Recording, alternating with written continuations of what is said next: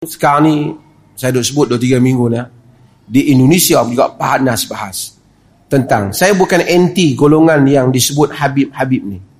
Tetapi masalahnya ialah exaggeration apabila orang cuba melebih-lebihkan seolah-olah keajaiban yang luar biasa. Habib itu macam saya sebut boleh padam api neraka boleh duduk bila bila dipanggil boleh selesai masalah. Bila dipanggil boleh menyelamatkan. Dan tuan-tuan tahu setiap orang yang exaggerate ni dia besarkan ini dia ada faedah di belakangnya. Saya selalu sebut contoh pada tuan-tuan. Kalau betul ada manusia yang begitu boleh ganti Tuhan Walaupun mereka tak kata ganti Tuhan, mereka kata kita tawasul. Tawasul lain makna dia istighasah, minta tolong kepada mayat lain.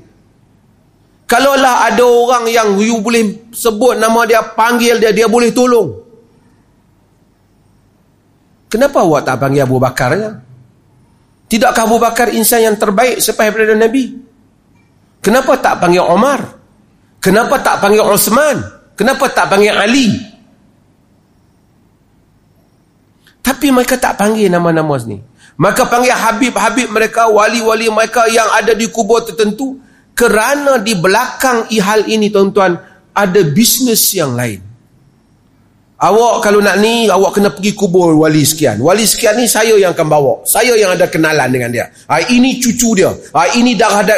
Semua ni ada program yang akhirnya ada pihak yang akan collect duit. Atau menguang keuntungan. Dan itu yang berlaku. Pergi ke Mekah tak puas hati lagi. Lagi tak minta dikubur. Di India, Brelwi, semayang tak puas hati lagi. Nak doa, pergi ke kubur. Dan normalisasi ini, cuba dibawa ke dalam negara ini. Oleh sebahagian puak yang kemudian menamakan mereka sebagai ahli sunnah wal jamaah. Tidak ada kaitan hal ini dengan ahli sunnah wal jamaah. Bahkan ahli sunnah wal jamaah menentang hal ini. Di mana Abu Hasan Ash'ari sebut hal ini? Abu Hasan Ash'ari seluruh apa yang dia adalah membahaskan masalah sifat, masalah-masalah isu di dalam akidah. Di mana masalah kubur yang disebut oleh Abu Hasan Ash'ari. Dan ini pengajaran kepada sebahagian golongan salafi yang pelampau yang memusuhi Hasan al-Banna rahimahullah Hasan al-Banna dalam usul Ishrin usul 20 Hasan al-Banna. 100 tahun yang dulu Hasan al-Banna telah merumuskan 20 usul dalam agama. Salah satu usul yang mesti dipahami oleh pengikutnya berhubung dengan memanggil mayat di kubur. Baca usul 20 Hasan al-Banna. Soal ayat sifat soal mayat di kubur soal tawasul soal ibadat yang mengikut Nabi semua Hasan al-Banna masukkan dalam 20 usulnya. Kamu memusuhi Hasan al-Banna akhirnya kamu tengok yang datang ni siapa? Yang datang ini membawa ajaran-ajaran yang pelik. Kalau betul kenapa pergi panggil wali tu? Orang telah bersalam dengan Abu Bakar orang telah bersalam dengan Omar tak ada siapa tiap-tiap hari duduk pergi puja Omar. Seolah-olah itu pula perantara dengan Tuhan.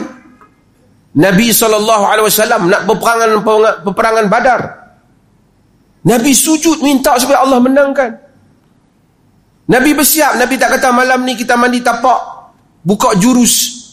Quraisy main daripada jauh. Kita jus sekali. Semua terpelanting. Tak ada. Di dalam peperangan Uhud, apabila mereka langgar arahan Nabi, tewas peperangan itu, patah gigi Nabi, cedera pipinya. Nabi tersedih, terbunuhnya Hamzah, syahid. Terbunuhnya sahabat-sahabat yang dikasih. Tak ada pun. Nabi kata Hamzah, tak apa. Aku bagi satu ilmu kang, dia petikam tak jadi apa. Ini satu rupa bentuk agama yang diperkenalkan versi yang tidak dikenali oleh zaman Nabi.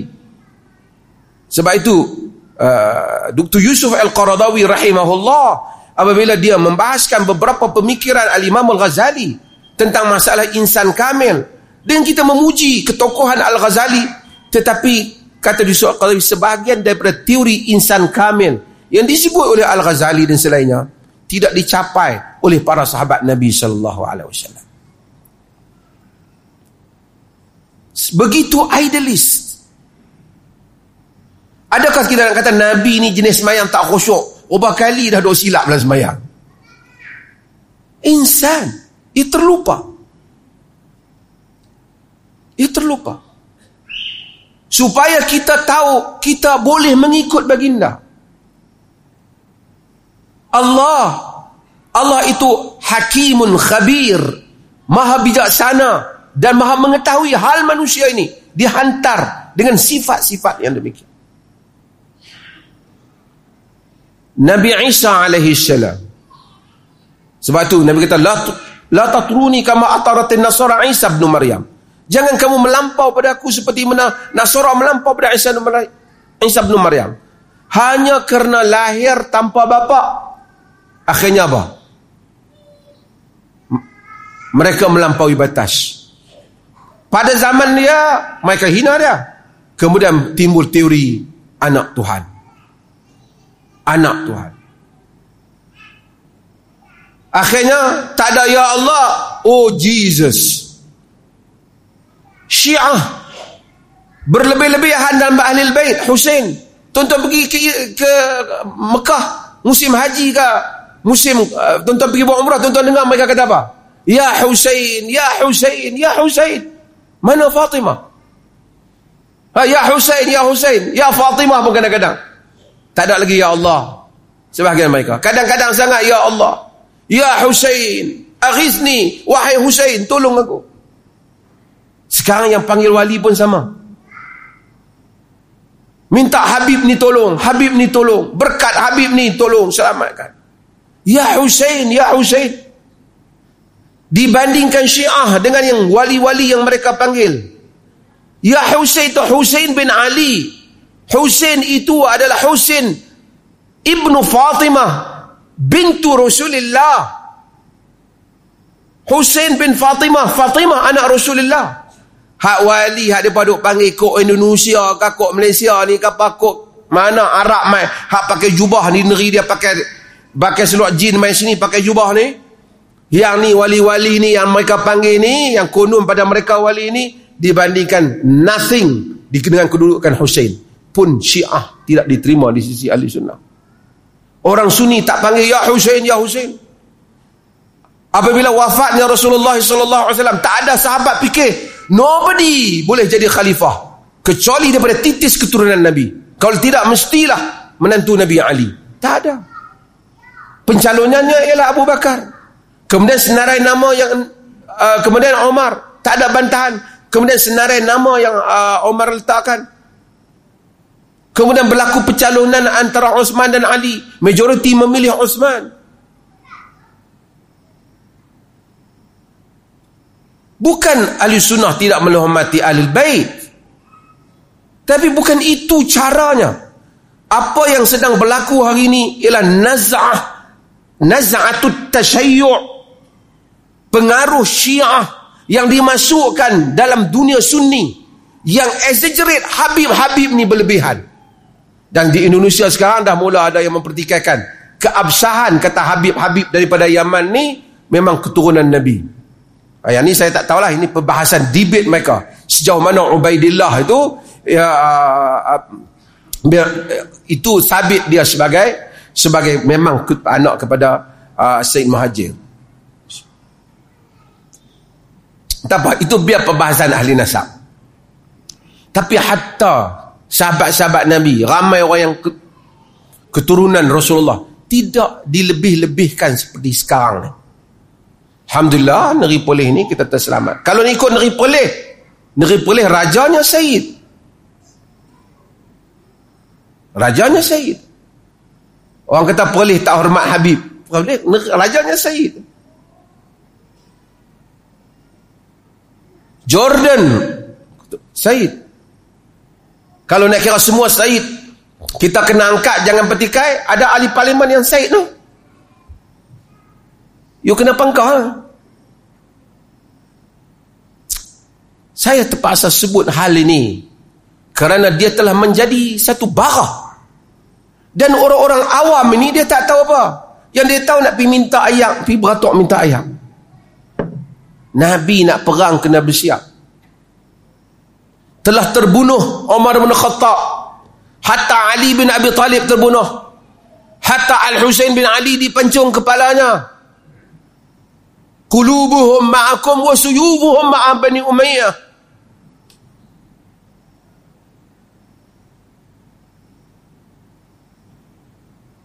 Agama datang. Tuhan tak jadikan dengan masuknya Islam awak jadi super su, superman.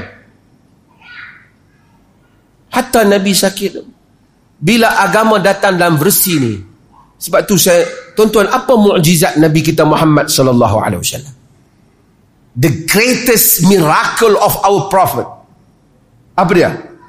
Quran. Quran. Kita tak nafikan mukjizat yang lain.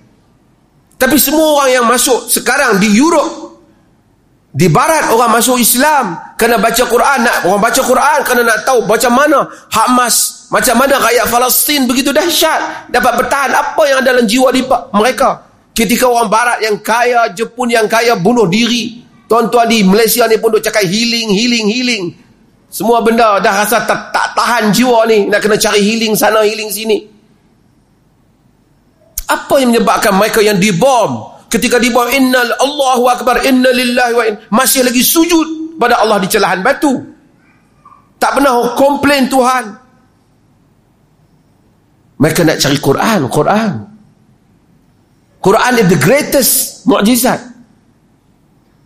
Allah jadikan Quran kerana Quran adalah mukjizat yang ber, berpanjangan. Nabi ada mukjizat yang lain yang berlaku, tapi Quran adalah terbesar. Kalau orang tanya orang Yahudi, saya selalu ulang daripada dulu usia muda. Apa mukjizat Moses? Apa mukjizat Musa? Tungkat Musa. Dipukul. Keluar fan fajarat min husnata asyarata aina. Keluar air, terbelah laut. Tapi mana tungkat tu? Dulu it was, dulu. Bolehkan you show me? Boleh awak tunjuk pada saya? Tak boleh. Buku menyatakan. Apa mukjizat Isa? Menghidupkan yang mati dengan izin Allah men, men, men, men, mencelekkan yang buta menyembuhkan orang yang sopak. Mana mukjizat itu? Dulu. Ketika Isa ada. Nuh dan semua banyak mana mukjizat Quran? Mana mukjizat Muhammad? Quran. Muhammad telah wafat Man kana ya'budu Muhammadan fa inna Muhammadan qad Siapa yang menyembah Muhammad, Muhammad telah wafat. Tapi mukjizatnya masih ada. Orang yang membaca Quran menemui keajaiban-keajaiban Quran. Ia mengetuk minda manusia. Mengetuk hati nurani manusia. Setiap yang membaca mengetahui ini daripada Tuhan yang Maha Agung kerana Tuhan Allah tak mau kita beriman terkejut. Kita beriman dengan menerima. Keyakinan bukan digempak bukan diugut diangkat bukit. Wa rafa'na fawqakum tur. Kami angkat di atas kepala kamu bukit tur. Bila dia tengok bukit mereka kata sami'na wa ata'na. Kami dengar dan kami taat wahai Tuhan. Bila bukit turun bawah tak kena ada mereka kata sami'na wa asaina. Kami derhaka. Dibelah laut. Mereka lihat laut terbelah. Mereka sampai seberang sana mereka kata, "Wahai Musa, kami mau Tuhan seperti mana mereka ada Tuhan." Lalu Samiri tolong buat berhala. Semua orang yang beriman terkejut, iman dia tak kuat. Tapi Bilal tak perlu melihat air terpancut daripada batu. Bilal tak perlu melihat keajaiban-keajaiban itu. Tetapi Bilal beriman kerana akalnya menyatakan Islam benar. Nuraninya menyatakan Islam benar. Dia letak batu di atas dadanya. Tidak berubah agamanya. Sumayyah tidak melihat. Nabi belum pun menang. Bahkan Nabi pun menyembunyikan diri. Daripada semasa gerakan dakwahnya. dari mengelakkan pengikutnya ditindas. Tapi Sumayyah syahid, dibunuh. No complain. Tak pernah kata, kalau kau benar wahai Muhammad, menangkanlah kami. Ketika Khabat al-Ard kata, ala tad'u lana, ala tans, ala tastansiru lana. Tidakkah boleh engkau doa pada kami? Tidakkah kau boleh minta Allah menangkan kami? Nabi sebut tentang apa yang menimpa kaum yang dahulu. Dalam hadis yang selalu kita baca. Tapi Nabi menyatakan walakinnakum tasta'jilun. Tapi kamu tunggu apa Sekarang version yang Nabi bawa ni dia tak mau. Dia mai kalau mai kalau kau ustaz mesti boleh buat benda-benda ajaib. Baca ayat ni sembuh penyakit ni. Baca ayat ni dapat yang ni. Nak berlaku macam ni pasal ustaz tak jadi berlaku macam ni. Pergi jumpa Habib, nega tak jadi naik, terus jadi kaya. Saya tak nafi soal iman, soal doa, kalau Allah mustajab, ya boleh berlaku. Tapi bukan version itu yang Nabi bawa. Ini adalah agama yang kita beriman dengannya, kita menanggung risiko beramal dengannya, untuk kita berdiri di hadapan Allah. Ya Allah, aku beriman denganmu, sekalipun menghadapi rintangan di atas muka bumi ini. Hada huwa din. Ini agama dan versi inilah yang mesti kita perkenalkan kepada manusia. Jika tidak tuan-tuan tengok ramai budak-budak muda sekarang pertikai Islam jadi etis jadi macam-macam. Kerana dia tengok tak ada. Tak ada apa yang didakwa itu tak benar. Agama jadi mainan golongan golongan ustaz saja. Kalau setakat tuan-tuan nak cerita pegang jadi macam ni Tuan-tuan pergi dengar padri-padri yang ceramah di gereja. Lagi macam-macam ceramah mereka tentang miracle mereka, miracle yang mereka boleh produce. Kononnya in the name of Jesus. Tuan-tuan setakat nak puji Habib keturunan Nabi, tuan-tuan pergi tengok Syiah puji lagi hebat. Bukan puji ni had keturunan Nabi Hamai dah jalur ke berapa ni? Imam dia yang 12 tu semua keturunan Nabi. Daripada Hasan, Hussein Bakir, Sadiq, Kazim. Semua keturunan Nabi. Memang terus cucu-cucu Nabi. Kalau itu menjadi pengukur maka ahli sunnah adalah mazhab yang salah tapi landing yang saya sebut, landing yang sedang datang ni, dia terbangkan dulu versi ni. Nanti syiah datang mudah. Kalau satu orang boleh panggil, wahai Abdul Qadir Jalani, aghisni, ya ghaus, wahai Abdul Qadir Jalani, tolong aku. Why is different? Awak panggil, oh Jesus help me. Wahai Jesus tolong aku. Nabi Isa lah Nabi. Ni Rasul, yang ni wali saja. Kalau boleh panggil wahai Habib tolong saya. Tuan-tuan tengok Indonesia banyaklah ceramah-ceramah macam ni. Lebih panggil ya Hussein, wahai Hussein bin Ali, cucu Nabi, tolong aku. Iyyaka na'budu wa iyyaka nasta'in.